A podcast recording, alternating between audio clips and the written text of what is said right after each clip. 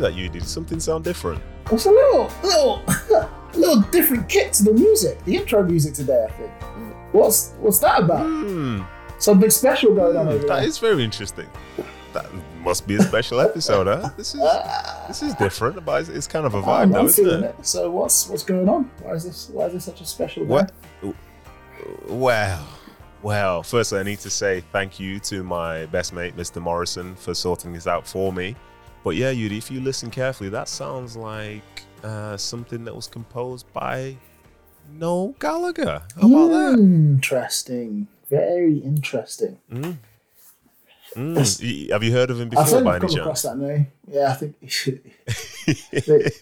him and his brother wrote a couple songs or something like that. And I don't know. I think they used to One or used to kick around Manchester a bit when I was younger. I don't know. I've, heard the name. Yeah, well, yeah, some, something like that, something like that. But yeah, it's um, it's good, man. Like it was getting a lot of traction on social media. What's the social media handle? Kickback underscore Nadum at Instagram and Yeah, Twitter. that's right. That's a fact. That's a fact. Yeah, so it's been getting a bit of traction on there. So I guess this means that lots of people are going to be tuning in. Listen, I hope so. I mean, if, if, if this doesn't pick the numbers up, I don't know what will, uh, to be honest. hey, yo, yo, yo, you made it seem like the numbers were low. Don't be like that. Listen, this is our show. If you're on it, that means your numbers are low as well. oh, quality. So, how did you find it? it was really good, you know. It was really, really good. Like, for I'm the same as you. Like, this is this is a musical icon, and then if you've got an association with City, you know, you you've heard him talk about his love for the club Yeah. and all this stuff, and it's it's weird. Like, even though you know I played football as a pro, like I'm still starstruck. I'm speaking. I was speaking to him, and I was my jaw was on the floor. I was like, "Is this actually quality. happening?" Did you break No, out into song at any point? Like, did you hold back? Did I? No, no, no, no, no, no, not at all. I told, I told him, I told him. Well, no, I'm not going to say too much. No, I nearly revealed it all. No, no, no, no. I'm no. You guys got to stay tuned for that. I'm not. I'm not giving anything away. But it was, it was very, very, very good. It was hard work to get, but it was very, very good. I'm awesome. Very awesome. Well, I, I for one, am a fan, and I'm looking forward to hearing it. Um, so yeah, Cool. like I guess So, over over to you and and and Noel. yeah, let's let's go, let's go. So, ladies and gentlemen, here is the uh, conversation with the legend that is Noel Gallagher.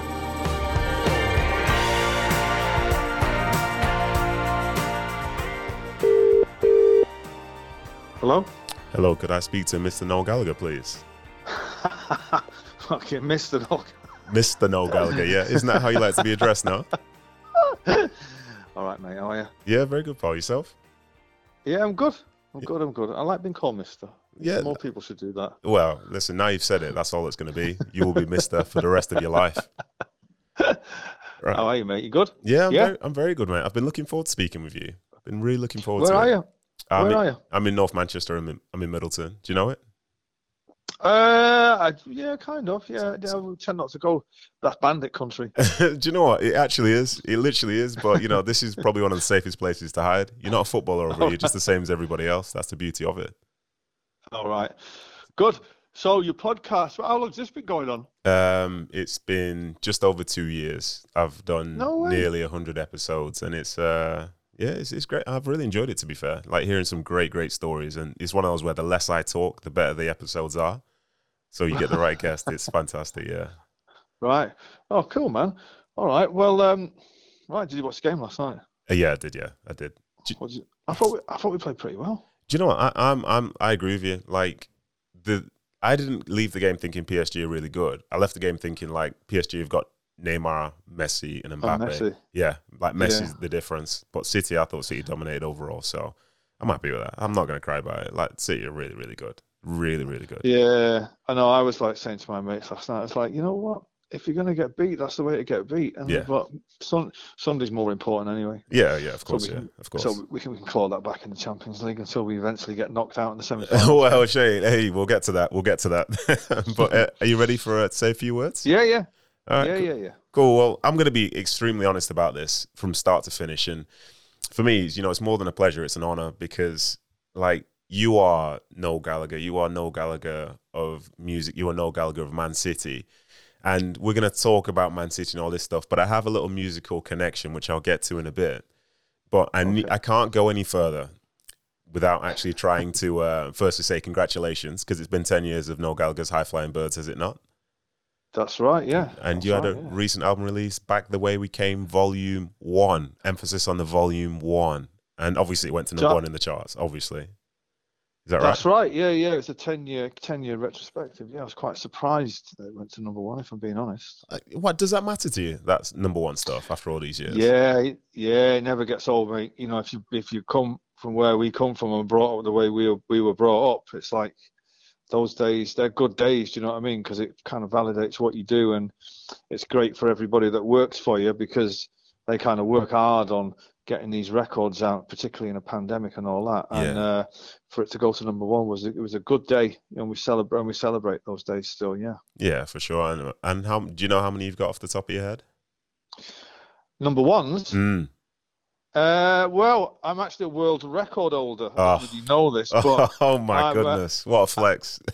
I've uh, so back the way we came was my twelfth.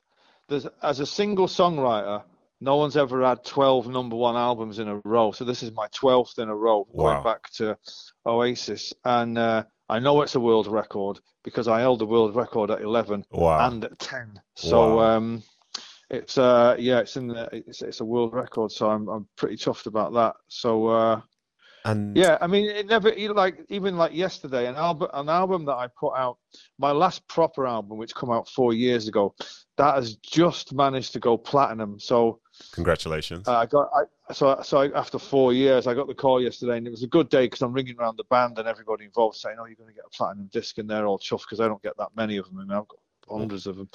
Um, but it's but it but it's uh it's you know it's like giving your kids Christmas presents on Christmas morning and seeing their faces That's light up. awesome. So so yesterday was a good day too. So it's all good. That's awesome. And I'm guessing the fact that you called it Volume 1 suggests that there might be some more plaques and number ones to come. Or is this just a little tease? Well, well, no, no, no, because it's such a great title. I couldn't believe it had never been it had never been used before. And I mean, I I plan on being going for another ten years, and I was like, I'm not coming up with another title as good as that. So I'll just put that volume one, and for every one I put out, I'll be volume two, volume three. So oh, I've been lazy. yeah, I, I, I can see that. And with this one, then, so this is, would you call it a compilation or how would you describe it, this this current album? It's it's a it's a it's a best of like a a best of the last ten years. Yeah. and do you think the fans would have picked the same tracks to be the best that you've picked, or have you just got a different ear for it all?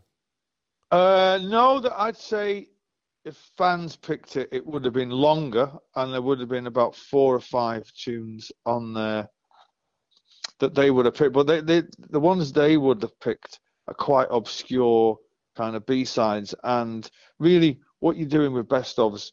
I I I don't know what you were like with buying records, but when I was growing up, I couldn't afford to buy a lot of music, Yeah. so I would just go to the record shop and buy the, a, a best of Yeah. and get into it that way. Yeah. So what you're doing, how I see best ofs is is you're leaving little postcards for future generations. So Mm. in like 30 years time, someone mentions my name or High Flying Birds, and they'll go into a record shop if people still do go into record shops. Um, they'll they'll get the best of, and it'll be a compilation, and then they'll go back and check the albums out because that's how I got into music. You know. Yeah, that's that's awesome. And to be fair, I, I I am a bit younger than you, but I did buy records. I did used to go into record shops, so I felt that. And not having a lot of money and trying to buy something, like you needed to make sure you picked the right thing because it's not like you could return is it or just delete it, It's- could you? It's crucial, you know. And I grew up in the seventies and eighties, and it was, you know, you didn't, you were kind of, you could afford to buy maybe one record a month. Do you Mm. know what I mean? Less, far less download on your phone, but and it was crucial. So I just, I exclusively just had best ofs. I had, you know, the best of Fleetwood Mac and the best of Jimi Hendrix, and Mm. the best of the Beatles and the best of Stones, and then gradually you'd you'd find out what these tracks were, what albums they were from, and then you'd go back and check that out. So, yeah, it's the way I got into it, and uh, I'm kind of leaving that for future generations to get into, really. Yeah, that's awesome. And I do have that best of Jimi Hendrix as well, and that is uh, that's, that's proper. Yeah. So to talk about your ultimately your older albums, then to talk about an album which you make from scratch, especially as someone who is a songwriter, you know, like a creator and so on. At the beginning of it, like the process, is it what does that feel like? Is that like a daunting thing, or is it just like a feeling of excitement? Um, well, it's changed. Um, uh, when I first started with Oasis, you know, we didn't have a we didn't have a record deal, and half of it, I guess, was already written before we had a record deal. So we were just for ourselves in the rehearsal room and doing like little tiny gigs around Manchester, Mm. uh, like local band nights. So I I never really felt that I was writing an a, an album, uh, and then the big one, Morning Glory, that that was written on the Definitely Maybe tour, and I'd written I'd written the bulk of it, uh, most of it before I got to the studio. When I struggled, I started to struggle after that. Okay. After I ran out of that initial burst of songs that I in, I wrote in my early twenties, and then it came to be here now, and uh, I had no songs. And I, well, not I had a few, but uh, then I had to write an album which I knew the world was going to shine a light on and pick it apart. Mm. And I kind of what I did was I just thought, fuck it, that'll do. Do you know what I mean? Because I was Mm. on holiday at the time, Mm. and um, and then I it took me quite a few years to get that back. But it is like now, I'm in a constant state of writing all the time. Okay. Um, so when I like, for instance, I'm, I'm making a new record at the minute, but I'm not. I don't just sit down and write one song at a time. I'm constantly. I'm in the process of writing like 12 songs at a time, and they're all kind of half finished. And I look at them every day and say, "Oh, go, oh well, that needs a second verse. So I'll, you know, Mm. I'll tinker a bit with that, and then maybe move on to the next one." So, but that's the beauty of creating. Uh, it's forever changing. Do you know what I mean? Yeah. Some songs that some songs I will write all in one go and will take me 40 minutes, you know, and they'll come from somewhere where I don't know, they just fall out of the sky. And then some you have to really work at and chip away at for a year or two. So it's it's all different, you know. Can I, can I drill down into that actually? So when you you you're still creating now, you're trying to make a new record and so on, and even other times something might just pop into your mind. Like, do you enjoy creating music, or is it just something that you're incredibly good at? Oh no, I love it. It's the one thing. I mean, bar family stuff and Yeah. kids and all that. Watching them grow up, that I mean, that goes without saying. It's the greatest thing I, I think I, I've I could ever wish for me to do is to is to make something out of nothing Mm. and then to go in a studio and then hear it fully formed and then like the payoff is when you play it on stage and people start singing it back to you. Mm. I mean, it's a it's a great. I mean, uh, luckily, I mean, I I know people who are in my position who don't particularly enjoy it. I guess for you it would be like footballers who don't particularly like football. Do you know what I mean? There's like a few of those about. They don't watch it, they don't read about it, Yeah. but they're really good at it. You know what I mean? So there are musicians who are really great at what they do, but they're not. They don't. They don't really.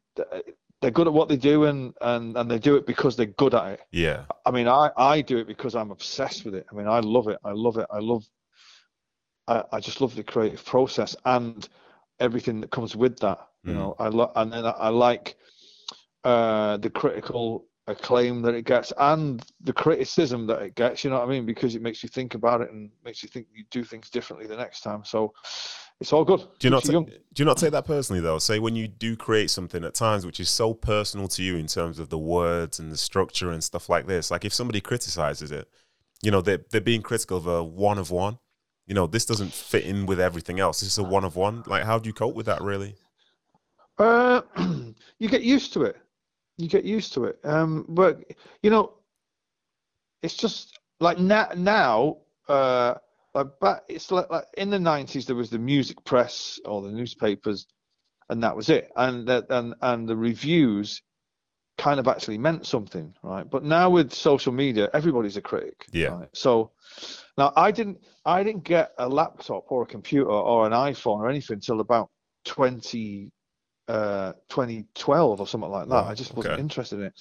And I remember getting a laptop and saying to my missus, "So what's what's what's this YouTube thing all about?" and I and I was staggered by the people commenting on stuff like videos of yours and songs and all that.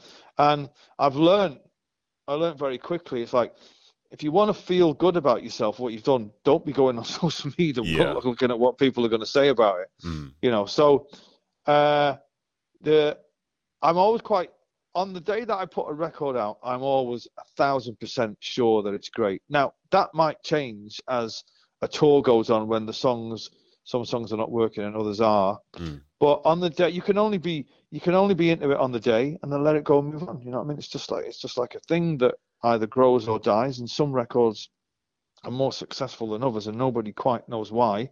But you know, if it was my last ever, if somebody said to me now that this record that you're making now is my is your last ever statement to the world, and it got slagged off, I'd be really upset. Yeah. But I know there's going to be another one in a few years, so Yeah. it's it's just you know they're just they're just statements of where you are musically, and then you drop it, and then you move on. That sounds so That's it. mature. Sounds like the most mature Well, person am- on planet Earth. Well, I am 50. I am Well, yeah, that, that is true. that is true. So here's my um, here's my confession because you were talking about songwriting and you've mentioned some of the classics that you've made. So for people listening, not many people know this, but I used to play bass guitar when I was in school, and I used Get to out, no and I used to jam along to um, to Oasis, and even in the last lockdown, like with my family in the room, I'd be playing my bass guitar whilst your songs were playing in the background. So for me to be able to speak to you today, like. This is really big, you know what I mean? Like I'm Oh, singing great, along to all this stuff. Like I'm proper fanboy. Like what a loser, but I'm a proper fanboy.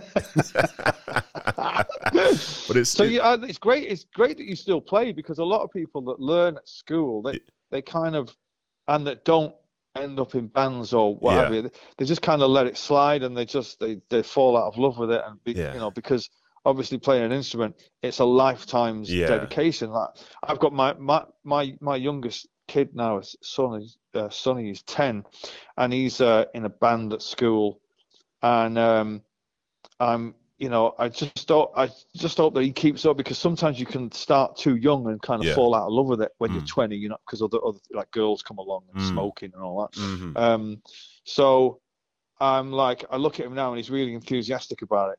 And, you know, he thinks he's going to be a rock star. And it's like, mate, that's, oh, that's 1% make it. But I just hope, because the enjoyment that you get out of playing an instrument can't be overstated. No. It- it- I, I can drift off for hours playing the guitar and be in another universe. And then when I put it down, you're back in the real world. And, yeah, you know so it's kind of it saved my my teenage and youth years you know i was i was kind of locked in a- not locked in a bedroom but in a bedroom kind of playing along to new order and joy division and yeah. the beatles and all that and it kept me off the streets and getting into major trouble you know Mm.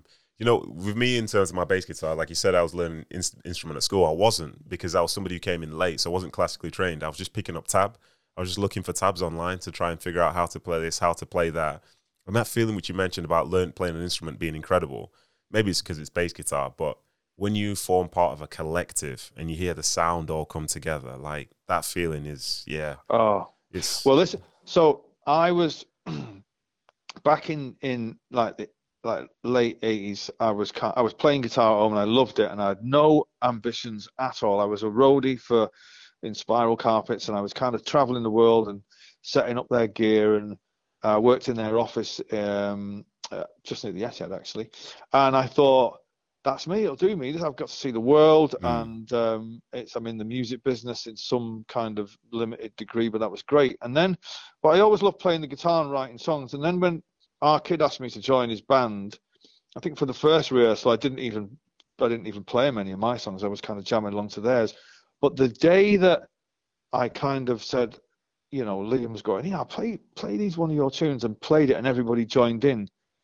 That was the moment where this light bulb came on, and I was like, actually, this is amazing. You know what I mean? This is incredible. When you, and when I say to kids, it would, you know, they singer songwriter sitting in their bedrooms, I'm like, you only get good by playing with other people. You shouldn't play on your own. mm, You know, if you find a like-minded person, whether it be, it doesn't even have to be an, a singer, it c- ju- it can just be like a drummer or a better, like just another guy who's on your wavelength.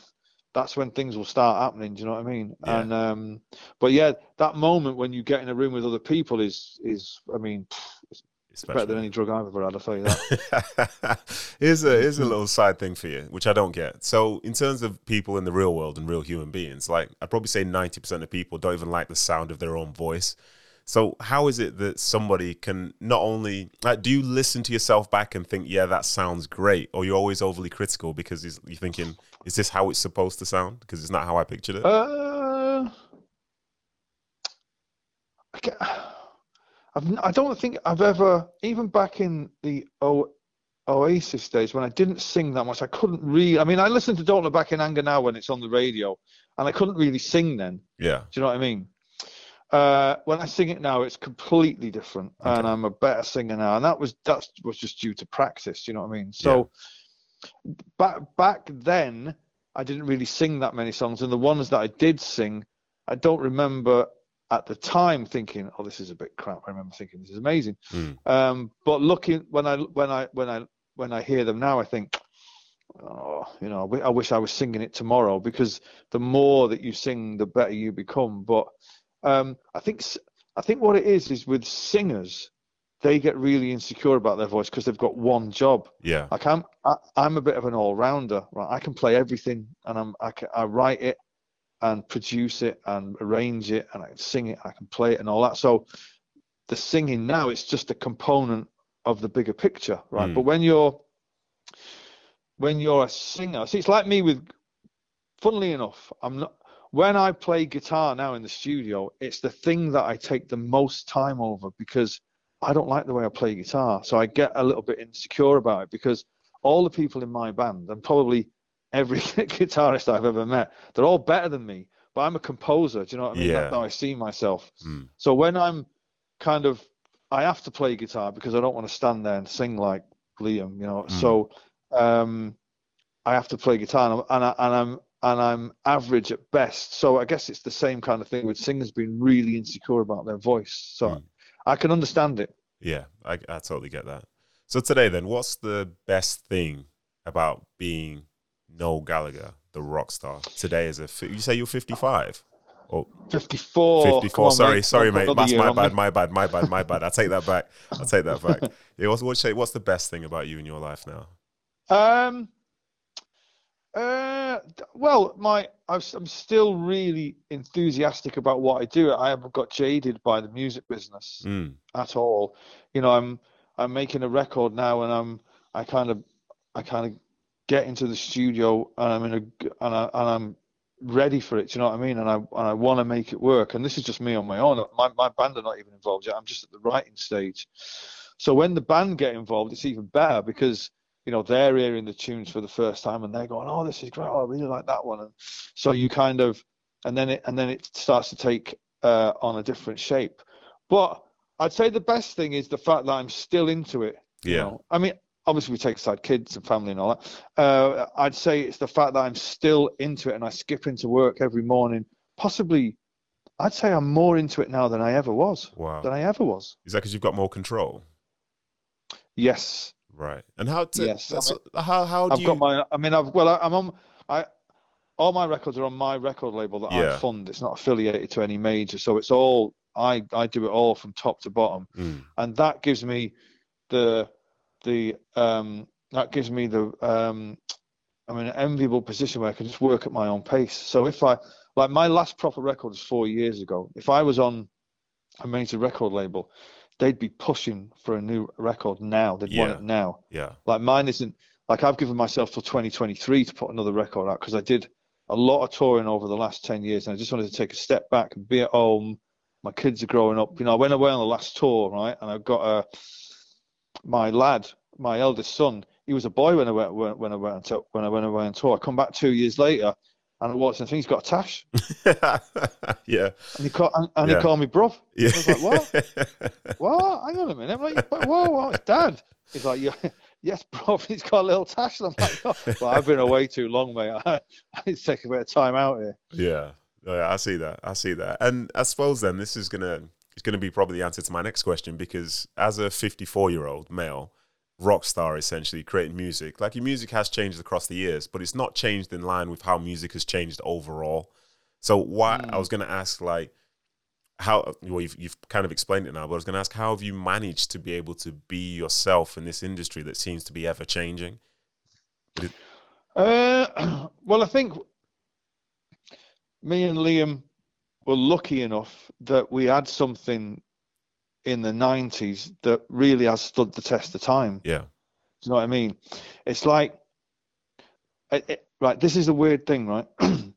if we'd have dressed like American rock stars with the leather kecks on and all that and looked like Guns and Roses, Mm. right? It doesn't travel well. Yeah. But my mate, my mate summed it up uh, down here once. He said, "You know, you were just rock stars in coats, Mm. and you and you'll always look like yourself. So you don't tend to, you don't tend to look that old. You know what I mean? Yeah. It's like we weren't. We were. Ju- we just we dressed how we dressed, and that was it. Mhm. You know. and uh, we're just like everyone else in Manchester, as, as you know. Yeah. And so it's not like we were wearing these flamboyant outfits, and then when you get to a certain age, you start to look ridiculous. Yeah, yeah, yeah. And yeah. I think, and this is a key component, a lot of it is the hair. Yeah, yeah. Yeah, Once the hairstyle, if you have like a flamboyant hairstyle, like Russell Brand, for instance, yeah, and yeah. that starts going, it's like, mate, you're in trouble. Yeah. Then you got to wear a hat, yeah. right? And no, and no one's into a geezer on stage in a hat. But if you've got good hair, Flying. you can pull it off. yeah, you're absolutely flying, aren't you? And within that, I feel like something which you're kind of alluding to is when you have your own style, you don't need to follow fashion because your own style can look, can be And uh, yeah, Well, yeah, I mean, we had, and we had our own musical style for what it was. Um, you know, no, and that Oasis thing is still growing. You know what I mean? We've done a documentary that's out now, and it's the Mm. it's one of the highest grossing films in England at the moment. So there's still an appetite for it, Yeah. and it's just uh, it's a magical thing. You know, we're both very very proud of what of what we did, but it you know it's time to move on, and we've done other things, and the, and and that's good. You know what I mean? I've had since I left Oasis, I've had four number one albums. You know, and Liam's had I don't know how many he's had, but um, you know, so we've got to be thankful that the thing that that initial explosion has, has served us well for nearly thirty years now. yeah, It's crazy. yeah. That is that is crazy. But now we're gonna get in and we're gonna talk about football because we Mm. everybody listening knows that you like your football. Okay. Oh yeah, And I'll start off this by saying I think most footballers, if they couldn't be a footballer and they could choose to be something, they'd either say they want to be a golfer or like a big rock star, pop star musician, Yeah. something like that, because it seems like it's a dream lifestyle. But how, from somebody from your side, would you have ever wanted to be a footballer? Well, of course. I mean, in you know, at school before I could play the guitar, I was even any good at it. You know, we're all we all dreamt of scoring the, the winner in the FA Cup final against United. You know, what Mm. I mean, all of us. Mm, But music took over for me. But you know, I've spoken to a few footballers about this, and it's um, a rock star represents himself, yeah. right, and lives by his own rules, Mm, and as a long career. If you get it right, you can have a 50-year career.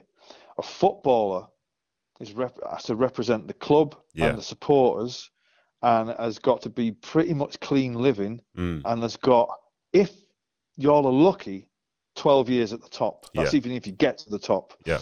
Now, a top footballer today in his 12 year career will probably earn more money than I have. I, I don't think I was ever getting paid half a million quid a week. Uh, you so not know? early, Uh, ear- no, well, maybe at the height, but it can't. But it kind of levels off. you know yeah, of I mean? course, yeah. This lad, this lad Haaland, right? He's what? What is he? 19, 20? What's he, Something 20? like that, yeah, if that. Yeah, right.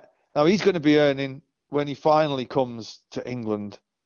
He's going to be earning half a million quid a- week for the next twelve years. Yeah. I thought, fuck, I mean, that is some career, right? But he ain't going to be going out partying. No. Or he might do twice, twice a year. Mm, He ain't going to be. He's not going to travel the world very much. He's going to have to be an athlete. mm, And rock stars and athletes are the polar opposite of each other. yeah. You know, I we we're expected to stay up till four o'clock in the morning, fall out of nightclubs with birds and drugs and all that. If they do that, like it's over for you. Balotelli tried to Balotelli tried to combine the two, Yeah, exactly. and he didn't- and he did, and he didn't last very long. you know what I mean? exactly exactly that's that's so interesting so let's talk about um you as a man city fan because you know you're one of the most high profile if not the most high profile man city fan. But being in manchester when you were like why did you choose city over man united? Because surely it would have been a lot easier to go for united over city. Uh, I won't lie to you. There were there were there were long periods in the nineties where I wish we were United fans, but I was born I was born in Longsight. yeah. And uh, the training ground was about a mile from my house, okay and uh, City was my local team. You know, that was the that was the team that my dad took us to see. Now, my dad used to go to United, City, and he worked all around the northwest. And he went to see Liverpool, and he was a top football supporter, but he didn't really have a, a team. But as you well know, once you go to one of those clubs, yeah and you and you let it slip in the playground, yeah you're a blue, Yeah. and that's the end of it, and there Mhm. no changing. So he took me to my first game. It was 1974. It was at Maine Road, obviously. We were at home to Newcastle, and we beat Newcastle four or five one. And I just remember the, the goal that Newcastle scored because it's by Malcolm MacDonald. Yeah. And uh, that was it. You know, you're a City fan and you're a City fan for life. Mm. And I could see the could see the floodlights from Maine Road from my bedroom growing Yeah. up. Mm. Um, so they were just always my team, and that was it. And it was it was great in the 70s and 80s, although we didn't win much apart from the League Cup. Then in the 90s, it was brutal. Yeah, was yeah. just Yeah. Let's. brutal. let's- you know, as you, let's- as you well know, you were there. you know. yeah, let's go through. Let's go through some of that if possible, because like in your twenties, then you, you're supporting City in the nineties, basically. And with all due Mm. respect, it's one of the worst versions of City in recent memory. Let's just say that. But why? Mm. Why did you enjoy it? Because around those times, to be fair, I was a ball boy as well, so I was seeing it. I was seeing the stuff at Maine Road. I was seeing the games against Bury, losing two 0 to them at home, all that jazz. And I enjoyed Yeah. it just because I was in the academy. I was seeing first team football. I was allowed in the stadium. I was learning about the team's history. But like, did you did you enjoy that period, or did you just survive that period? No, no. Uh, enjoyment. I'm not sure whether it, it, it was. It's just what. It's just what you did. They were football. We didn't have. wasn't famous then. Didn't have the music then. Uh, in the early. Oh no, actually, we did. Yeah. It was just our team and all my all my mates. Bar, I'd say, a percentage. I'd say if I take a percentage of my mates who are United fans, I'd say it's about ten percent, and I'm being, I'm being probably uh, gracious to that. It's probably less. So most of my friends are all City fans. Yeah, So it was a chance to see them all. You know, I remember when we were in the third division, and you know, Oasis was uh, uh, that year where we came up from the third division. The only time we'd see our mates would be at like York away or Mm. Wycombe away. You Mm. know, and um, there was the gallows humour and the fact that you know I'd grown up on the Kippax. You know what I mean? Yeah. And I, I wasn't going to desert my club for nobody. You know, Yeah. and it was a it, it became a thing with City fans. The the more frustrating it got, the more people came along, yeah, which is is ironic when you now when you were when you hear the Ferrari what there was a couple of weeks ago Yeah. about the people attending matches. yeah, Like the better we've got, the less the less it seems important to go to the games. Do you know what I mean? mm, Um, and it's a funny thing with City fans. I tell you now, if Man City over the next five years end up in the Championship, I guarantee you that stadium will be sold out yeah. every week. I guarantee it. Do you do you think that's um do you think some of that for say older style City fans is to do with say identity because maybe maybe and this isn't for everyone maybe some people feel more comfortable when things aren't going great like they they will be on board when things are going great but it almost feels more natural for when things aren't going well Well, I, you're right. I remember another high-profile City fan, Ricky Hatton, saying to me once, "You know, just won second title and blah blah. You know, uh, I just want the old City back." And I was like, "Mate, it sounds crazy pumped- yeah I, I know you've been punched in the mouth for a living for a long time, right? But seriously, go and have a lie down. You know what I mean? yeah You want York, you want York rocking up here on a Friday night? You right. mad? yeah You know, but but there is a healthy section of City fans who who love the old city. Do you know what I mean? yeah They was- love it because they don't. I don't. I don't know what it is. I don't know whether they they they can't express joy in any way, and they they'd rather they'd rather be uh, they'd rather have the melancholy kind of sadness to their to their football. I don't, I don't, I don't know what it is. I mean, I, I'm like, bring it. Look, more. Like we, we need more money, more players. More You're all in. We, need- yeah we need it all. You know, what I mean, I want it all in my lifetime. yeah I, and the fact and the fact that it came along when uh, I was in my forties has made it only better because I, you know, we all the guys from my generation, we all knew instinctively knew that actually something great is going to happen here. We're going to win something. We Yeah. are, yeah and uh, of course we won it all by the Champions League now. So Yeah. good. That's yeah. There's so many interesting points to jump on the back there. But here's one thing for you. So you mentioned you were no that was in the Kippax, but as time passed, have you ever sort of missed the chance to essentially go to a game and be just another face in the crowd, or do you actually enjoy doing it from the way that you do it now? every game I go to, I wish I was just another fan because, for example, the Champions League final, when the final, I was sat near the Chelsea fans. Yeah, So I'm the most recognisable without being big-headed, and the most recognisable City fan. And it's not a nice feeling when there's a good five, six thousand of them like chanting your name. You know, I just wish I was just another guy. do you know what I Yeah. mean? Yeah. Um, and I took my lad to um, to the first game of this season. My young lad, who's a bit more into it than his older brother, he he wanted to go on the terraces, so he wanted to go in the city end. So it's like, right, this season we're going to go in with the fans, and he loved it. Within ten minutes, he was stood on a chair giving Tottenham fans the finger. I've never, I don't think I've ever felt so proud. And uh, but there's a procession of City fans from the minute you walk in that just want a picture. I want a picture. I want a picture, and it gets to be a bit of a bun fight. And he was getting a bit like there's just all these guys kind of jostling, so that gets a bit annoying. But you kind of got to balance it out and think, well, I don't like going in corporate boxes. Yeah. present. Do you know what I mean? It presents its own kind of. You're Yeah. still getting. You're still getting photographed in a box, but it's by posh people in ties. yeah. Yeah. Whereas I'd actually rather be with the lads that I grew up with Mm, on the on on the terraces because that's what football's all about. mm. But yeah, but there, there are times when I, you know when after the Champions League final, you know I'm walking around London where I live, and it's just every taxi driver happened to be a Chelsea fan for about two weeks. They're, winding windows down. Hey Gallagher, hey, hey, hey, hey," it's just like oh, yeah. you know. So um, that can be that can be annoying, but really I don't think I'd have it any other way to be honest. Yeah, I, I, I get that. I get that. Um, so, like Ricky Hatton was saying, you know, he wishes he could have his club back and all this stuff. And do you think it's even possible for where City were to be where they are now and still be the same? Because I feel like everything in some ways has to change, but for cities, change so quickly that maybe that's why some people aren't comfortable with it. Yeah, I mean, it only it could have only changed through money. Yeah, You know, let's be frank be frank about this. If Yeah, the Sheikh doesn't rock up, you know, we are where Newcastle are, yeah, or maybe maybe maybe a bit above that, right? Um, and so I just wanted, yeah. I mean, it didn't it didn't when uh, Shinawatra came in, and you know we got Sven, and then there was the upward trajectory of the club. I was like, this is great. This is yeah, this is more like it. City are now not an embarrassment. We're, we're getting somewhere. yeah, Um, but there is, there is a, there is a, yeah, there is a fact that your club becomes so modern, and you know these modern corporate clubs that it, it's it does kind of move away from the, the working man in the street.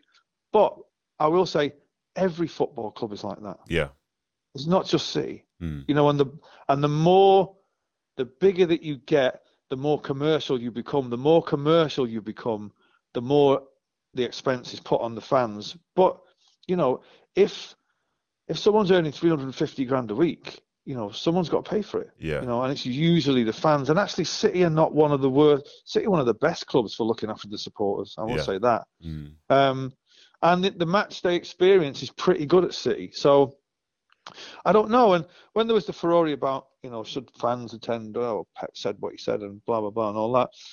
you know, people have to understand, you know, people up in the Northwest, they, you know, there's a pandemic on, people are out of work. Yeah. They can't afford to go to every single game, yeah, you know, and in a way, Guardiola was right. We'd all love to see the Etihad 60,000 absolutely throbbing every game. We'd Mm. love it. Unfortunately, that's not possible. But the other fella from the supporters club, he No. shouldn't have chipped in either because he's throwing fuel on the fire, and he might want to stick. You know, saying to Pep, Stick to He said if I coaching. to stick to oh, coaching. Wow, Now- I couldn't believe what I was reading. yeah, well, uh, all right. Well, should he have stuck to coaching when he when Pep was going on about the Super League? No. Should he have stuck to coaching when he was going on about the way that UEFA treat us? No. So the guy from the supporters club, he should stick to working out the coaches and the planes and making sure the sandwiches are evenly split between vegetarian and meat eaters and vegans. It's a Mm. modern world, Mm, right? And let Pep is not just a coach; he's the figurehead of our club. yeah, And what he said, he didn't say the fans that come along are shit or they're not loud enough. He just said, we'd like to see more people. Yeah. Me and you would like to see more people Yeah. in that stadium. yeah, for sure. You know, sure. so the other guy from the supporters club, he shouldn't have chirped up. But anyway, we move on. And um, but yeah, people haven't got a lot of money. They Yeah. haven't got a lot of money, and they shouldn't be expect just because United get seventy-two thousand. Whatever, who you know, who cares? You know what I mean? It's like we, we, we I don't think we were ever a sixty thousand seater club anyway. yeah, You know what I mean? Mhm. I think 50, you know, 50 is our limit. When they when they built the big stand behind one of the nets and they were going to do the other one, it's like, no, don't do that. Yeah. You know, you'd rather you'd rather 5,000 locked outside than 10,000 empty seats. Yeah. Yeah. Now, yeah. thank thankfully, that that idea got shelved, and um, it is what it is now. So, but you know, yeah. for me and for most of us, it's like I get stick off United fans and United players that I know about, Yeah. you know, filling the ground and all that, and it's like, yeah, but filling the trophy cabinet is more important. I don't care about filling the ground. That's a that's a fact actually. I don't. Yeah, I don't care who's not there. I care about who is there and what's going in the trophy cabinet. That's it. Yeah, and lo and behold, that City's rise kind of coincided with United's fall. So for all those years where we're getting battered by United fans, like I, I don't, Mm. they talk up, they talk up now, but there's no real foundation to be able to speak. But it, it's so interesting the club as it is now because, as you've alluded to there, there's lots of change, and at, like if you want to, if you're going to be successful, invest in players and all this stuff, then you're in you're in line to become to be growing as a club. But you're not just one of the biggest clubs in the world because of the fans that are in Manchester that support the team. Like you're one of the biggest Mm. clubs in the world because you're now accessible to the whole world and there's huge interest in it. Like I was in America for two years and the amount of like people who are getting on board with City now. So then for City, in terms of the way that they do things, they're sort of trying to cater to everybody, but the everybody's changed from say people within an hour of the stadium to now Mm. people who can access them on any sort of social media platform. So it's a it's a tough thing, but I would, I would say to people who get frustrated, like it's not just happening at City. Like this is what football. This is what football That's is. what football is. Look, if you're one of the top, if you're actually one of the top teams in the Premier League, right? The Premier League is such a monster around the world. You know, I, I when I go on tour, I travel the world all all over the place. You see city kits in the most bizarre of places, like Mm. Japan and Ecuador, and South America and LA and you know Moscow. Now, we'd all love right eleven Phil Fodens yeah, right?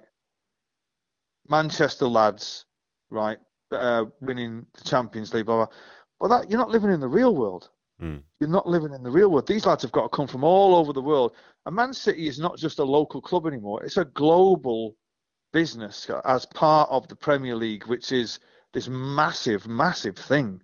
You know, so it, it, it is what it is. You know what I mean? It's like I I, I kind of get the you know, you want to see Helen ringing the bell and all that. Like we all grew up with that, we all Mm. we all loved uh, Maine Road, and we all loved the Kippax and all that. But it's you know we had to we had to move, and we had to move on up, and we Mm. did, and thank God we're winning now. And um, you know, I think I think the the disgruntled fan will become less and less, and and if that you know, and uh, if if they feel the club is moving further away from them, then I'm afraid there's not a great deal we can do to stop it. Yeah. I would say I would arguably say that it's not just the club. I say it's football. Football's moved to Yeah, a yeah, place yeah. whereby Oh, yeah, yeah, you know what I mean. So there's nothing else to latch onto unless you really, really want to drop down through the leagues because then maybe you'll Yeah. have more of an experience. But then even still, that's changed in itself. Well, that's well, that's why I, I mean one of one of the great pleasures that I do have when I go to City is get to hang out with Tommy Booth and Joe Corrigan and Yeah. Mike Summerbee and all, all the old guys. Now they were all on my bedroom wall, Mm, and to get to hang out with them in in the bar uh, and uh, is great because the, the, the sense of humour they've got is amazing, and um, and that's one of the good things about City is they keep all the old players involved. You know, and you see Alex Williams. You know what I mean? He was Yeah, in when I was legend, up yeah. against for the Southampton game. They always come and say hello, and they're great lads. You know what I mean? Great working class lads and all that, and um, they're still around the club and still working for the club, and that warms my heart. You know what I mean? yeah, for sure. Yeah, for sure. So since uh, the club's been taken over, what would you say? Your, which moments have you enjoyed the most? Is whether it's the title, it's a game. What What would you say you've enjoyed the most in that time? Uh, well, it. Uh, I tell, well, I was in. I was recording my first solo record in LA, and I've been there for two months when we had to play United in the FA Cup semi-final. Mm, And I came home for the day from LA, flew in for that match, and flew back again that night. And my missus was going, "You're flying home for a football match?" I was like, "I can't begin to tell you how much of a special day this is to see City versus United yeah, at Wembley. This might never. I mean, lo and behold, we know, like this might never happen again." yeah, And we should have been three 0 down within ten minutes. We end up winning the game yeah. and The best bit though was when the United end cleared. Uh, one of their idiot fans had left a flag draped over the thing. It just said Man United, the pride of Manchester, and we Mm. laughed our heads off, right? Mm. Because we knew then we were going to win the FA Cup. Yeah. And uh, so there was, that day was like a turning point in the club's history. Yeah. And then watching Sergio score the goal, I was on tour. I watched it in a bar in Chile at nine o'clock in the morning. That I mean, I cried my eyes out. And then yeah. There's been gradual things after that. You know, um, the, the day that Pep arrived was like, wow, this is This is this real. is yeah. big time Yeah, for This is like uh, I I before Pep arrived, I wanted him to come to England. I didn't care where he went as long as he didn't go to United. Yeah, I, yeah. I, I I followed that Barcelona team. I used to go and see him when I was traveling around Europe, Yeah. and there was astonishing, astonishing way of playing. I remember seeing them a game when they played Arsenal in the Champions League, and I actually had to count the players to see if they had more men than eleven because it was like they can't, it can't be, they can't be this good Yeah. cannot be this good. And then for him to kind of rock up at City was like, oh wow. And then they asked me to. He's only ever done one sit-down interview in England. I've been the only person to interview him. Wow. I interviewed him the day the day he arrived Wow. uh, for the City website, and uh, they was like, "Oh, will you do this interview?" And I was like, "Well, I'm on tour in Italy. I'm in kind of Rome, and they flew me in and did the interview and flew out." And I was like, "It's such an honour to meet him for a Mm. start." And then he's at then he's at he's at our club, yeah. and uh, and then we need to see the great players arriving, who actually, what what is a great thing about City is when, well, they're considered great players now, right? But when Vinny arrived and Sergio and Yaya and David Silva, there was no. There was no like uh, bun fight for these players who was going to sign them. Yeah. It was like, what really? You're paying all that much, David Silva? Really? yeah. Yeah. Okay.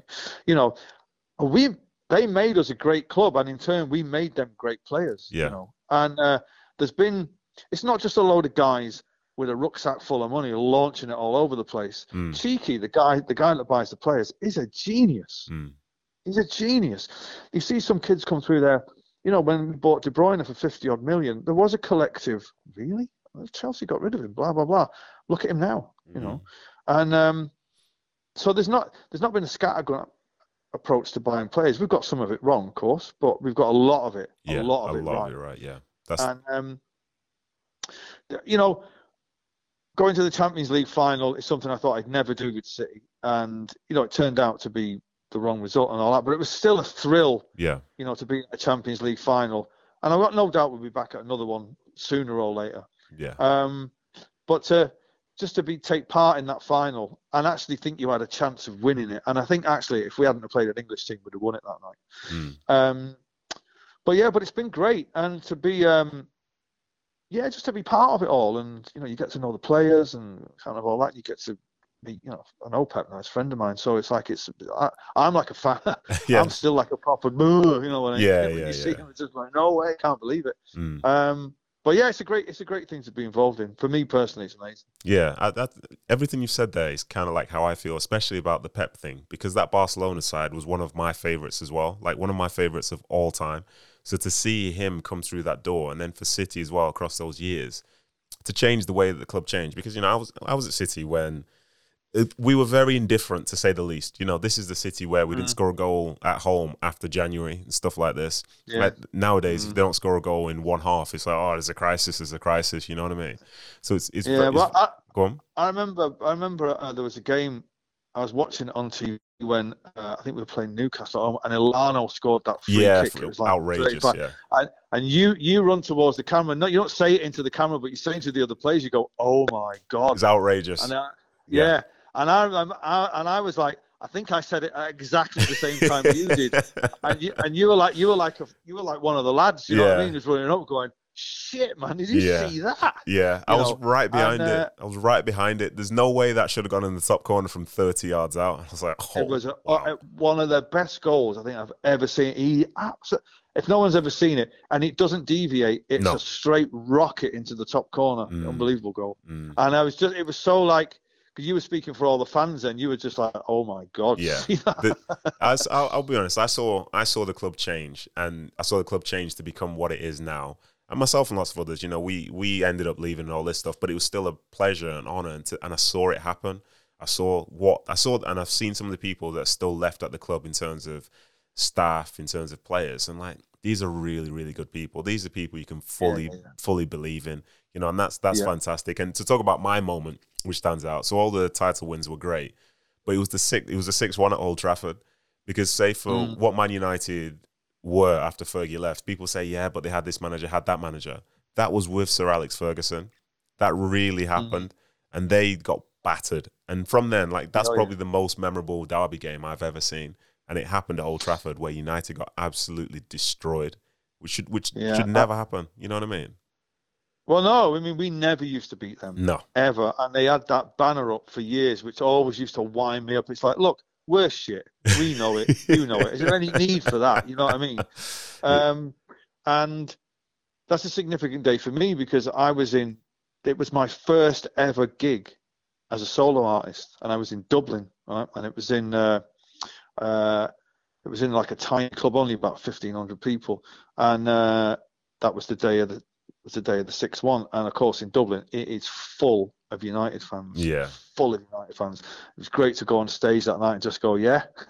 Yeah, that was. Uh, and um, mm, but you know, I still get that feeling. I mean, I was at I was at Stamford Bridge on Saturday, right? And this is why I love Guardiola. Going so on the way to the game, my dri I can't drive right, so I've got a driver, and he's a Chelsea fan, and he was saying, "Oh, you all can't afford to lose today," blah blah. And there's all the banter going on, and uh, kind of sat in um, um, with a mate of mine who's got a box there, and we sat watching the teams come in, and you're like, you know what? For a game that we daren't lose, he's come to win. yeah, yeah, yeah. He's come to win. His front foot. Yeah, And this is this is what I love about Guardiola. It's like it's do or die football. It's like if we if we if we don't win this game, we're going to get beat. We are not going to draw. mm, And I love him for that. And I, that game on Saturday was for me was one of the best games I think I've ever seen because they had to win it. Well, they had not to lose it, and they actually went and actually took the ball off Chelsea and said, "You're not having it." yeah, And if you're not having it, you can't beat us. yeah, yeah. And they were like, and they were like that last night for long periods. If it wasn't for the, you know, the mistake for a goal, a couple Yeah. of, def, you know, a couple of deflections, and then, you know, the Messi goal. yeah. Wow, the goals, we were all right. I thought really, really good. Yeah, I thought I thought City were really good as well. And you know, from the outside, people overreact and say, "Oh, they didn't score this against PSG." Blah blah blah. But for anybody who watches the game with true context, you know, you know what that was. Yeah, but it's always the end of the world when City don't win. It's the end of the world. Yeah, It's the end of the fucking world. It's kind of like, oh my god, you know. And it's just like, hang on. a- I remember right when Liverpool won the title, or well, and they were saying, oh, they've been the best team in England for the last three years, and I'm like, hang on a minute. no, they are. So if they've been the best team in England for the last three years, presumably we've been the second best. I don't know how many fucking trophies they've won, but I stopped counting after six. you know. So- yes, So you know, it's like there is there is a kind of Liverpool, Man United to all the editors and all the people who write these things. They're clearly all Liverpool and United fans, and I'm not Mm. saying there's a bias against City, but there's definitely a bias for Liverpool and United, and you can feel it. But when you know when Liverpool get beat, it's kind of like brave Liverpool. You know what I mean? When they play, you know, but when City get beat, it's a you know it's like a national disgrace. It's like, yeah, exactly, exactly. I'm, you know, I'm glad you've seen this because you are really, really sensible. You're a lot more sensible than I could have ever even thought. But like, you're seeing it exactly for what it is. And you know, this, this objectively, like, these have been the best years. You know, these are, have been the oh, best years, and I feel proud to say, like, I'm a fan now, and it's obviously easier since I've retired. But then also, how you mentioned Pep and Barcelona, I think aside from them, some of the football that I've seen from City over these past few years has been as good as that, and I'll remember this for Oh. the rest of my life. You know, breathtaking. Well, there's been, you know, you can crystallize moments like the pass from Silva for Yeah. the sixth, yeah, like the pass of the century. yeah. Nobody, Nobody's nobody pulls a ball out of the air like that and nonchalantly just. I mean, it, I've watched that game a thousand times, Mm, and that pass is just like, mate, that is Yeah. ridiculous. different. And then, obviously, Sergio's goal when he could have gone down, he should have gone down. Yeah. Anybody else would have gone down, took the penalty, and put it on someone else. yeah, And then, uh, you know, I mean, David Silva, that guy. I mean, you know, tell you what, when these players that have bought recently, they all seem like great lads, right? Yeah. My, my, we went to see when City beat Liverpool in the Carabao Cup final. We were in the, we got, we went to the dressing room afterwards. Now, I'd, I'd been bigging Silva up on some program. I don't know what it was, and out of the, out of the blue, he stuck his head around the door and he came up and he gave me a shirt and he said, yeah, you can have this, give it to your children because you've always been so nice about me. Mm. And I was like, oh no way, I couldn't believe it. And then the day we won the league at Brighton a couple of seasons ago, um, he wore one shirt in the first half and a different one in the second half. And he and, he, and again he gave me the two shirt. I was with my two lads, and he came out and he got down on his you know on his haunches and he's engaging with them and he gave them these shirts. And my lads were like gobsmacked, Mm. you know. And um, uh, and you know, and let's not start with Vinny because he's just Yeah. like he's like fucking Moses, you know what I mean? um, and uh, that guy for what he did for the club and for the city is just far Mm. out you know but they seem to buy great lads you know what i mean and not just you know um superstars who were just in and out you know what i mean lads who stay and, and the fact that Silva Kompany yeah all those the lads sergio stayed for over 10 years Yeah, that's incredible. the club i think yeah, for sure. Those. I think those players, what they embody is like a humble excellence. You know, for City, they're bringing them in for like how they, what stuff they do on the field, but the stuff off the field is just as important. yeah And I'd probably say Yeah, 90% yeah, of the yeah. time they hit the nail on the head. But with that now, I want to say thank you for sharing your time with me. And it's been as fun as our friend and your lovely photographer, Sharon, said it would be. And um, Ah, it's been an absolute honor great. speaking with you. Yeah, Sharon, Sharon, shout out to Sharon. She's like number one. She's the best. She's the oh, best. she's without a doubt. amazing yeah well doubt. lovely to talk to you mate and hopefully we'll see you up at the games sometime soon Yeah, I'd love that. And good luck in the next 10 years. Good luck in the next 10 years right, with the thanks, next mate. lot of music. Have a good day, pal. all the best Cheers. see you Take later it. Bye. bye My head is in the clouds, got a heart of gold. I'm flying on the ground, yeah, I'm upside down, 'cause I got so high. Right, so there you have it. Number 99 with the icon that is Noel Gallagher. I want to say thank you again to my best mate, Mr. Morrison, for putting me in touch with Noel's team, as the end product is without a doubt one of my favorite episodes to date. And also, thank you for listening, like always. And to all those asking, yes, I will be stopping after episode 100. But there's one person I'd love to be the final guest. But for now, they're proving to be very, very elusive. But you know, so what? They have a story to tell, and I'm hoping to be able to share that with you very, very soon. So be sure to stay tuned. Thanks again for listening, and thank you to producer Ryan Hale for his stellar work like always. Goodbye for now.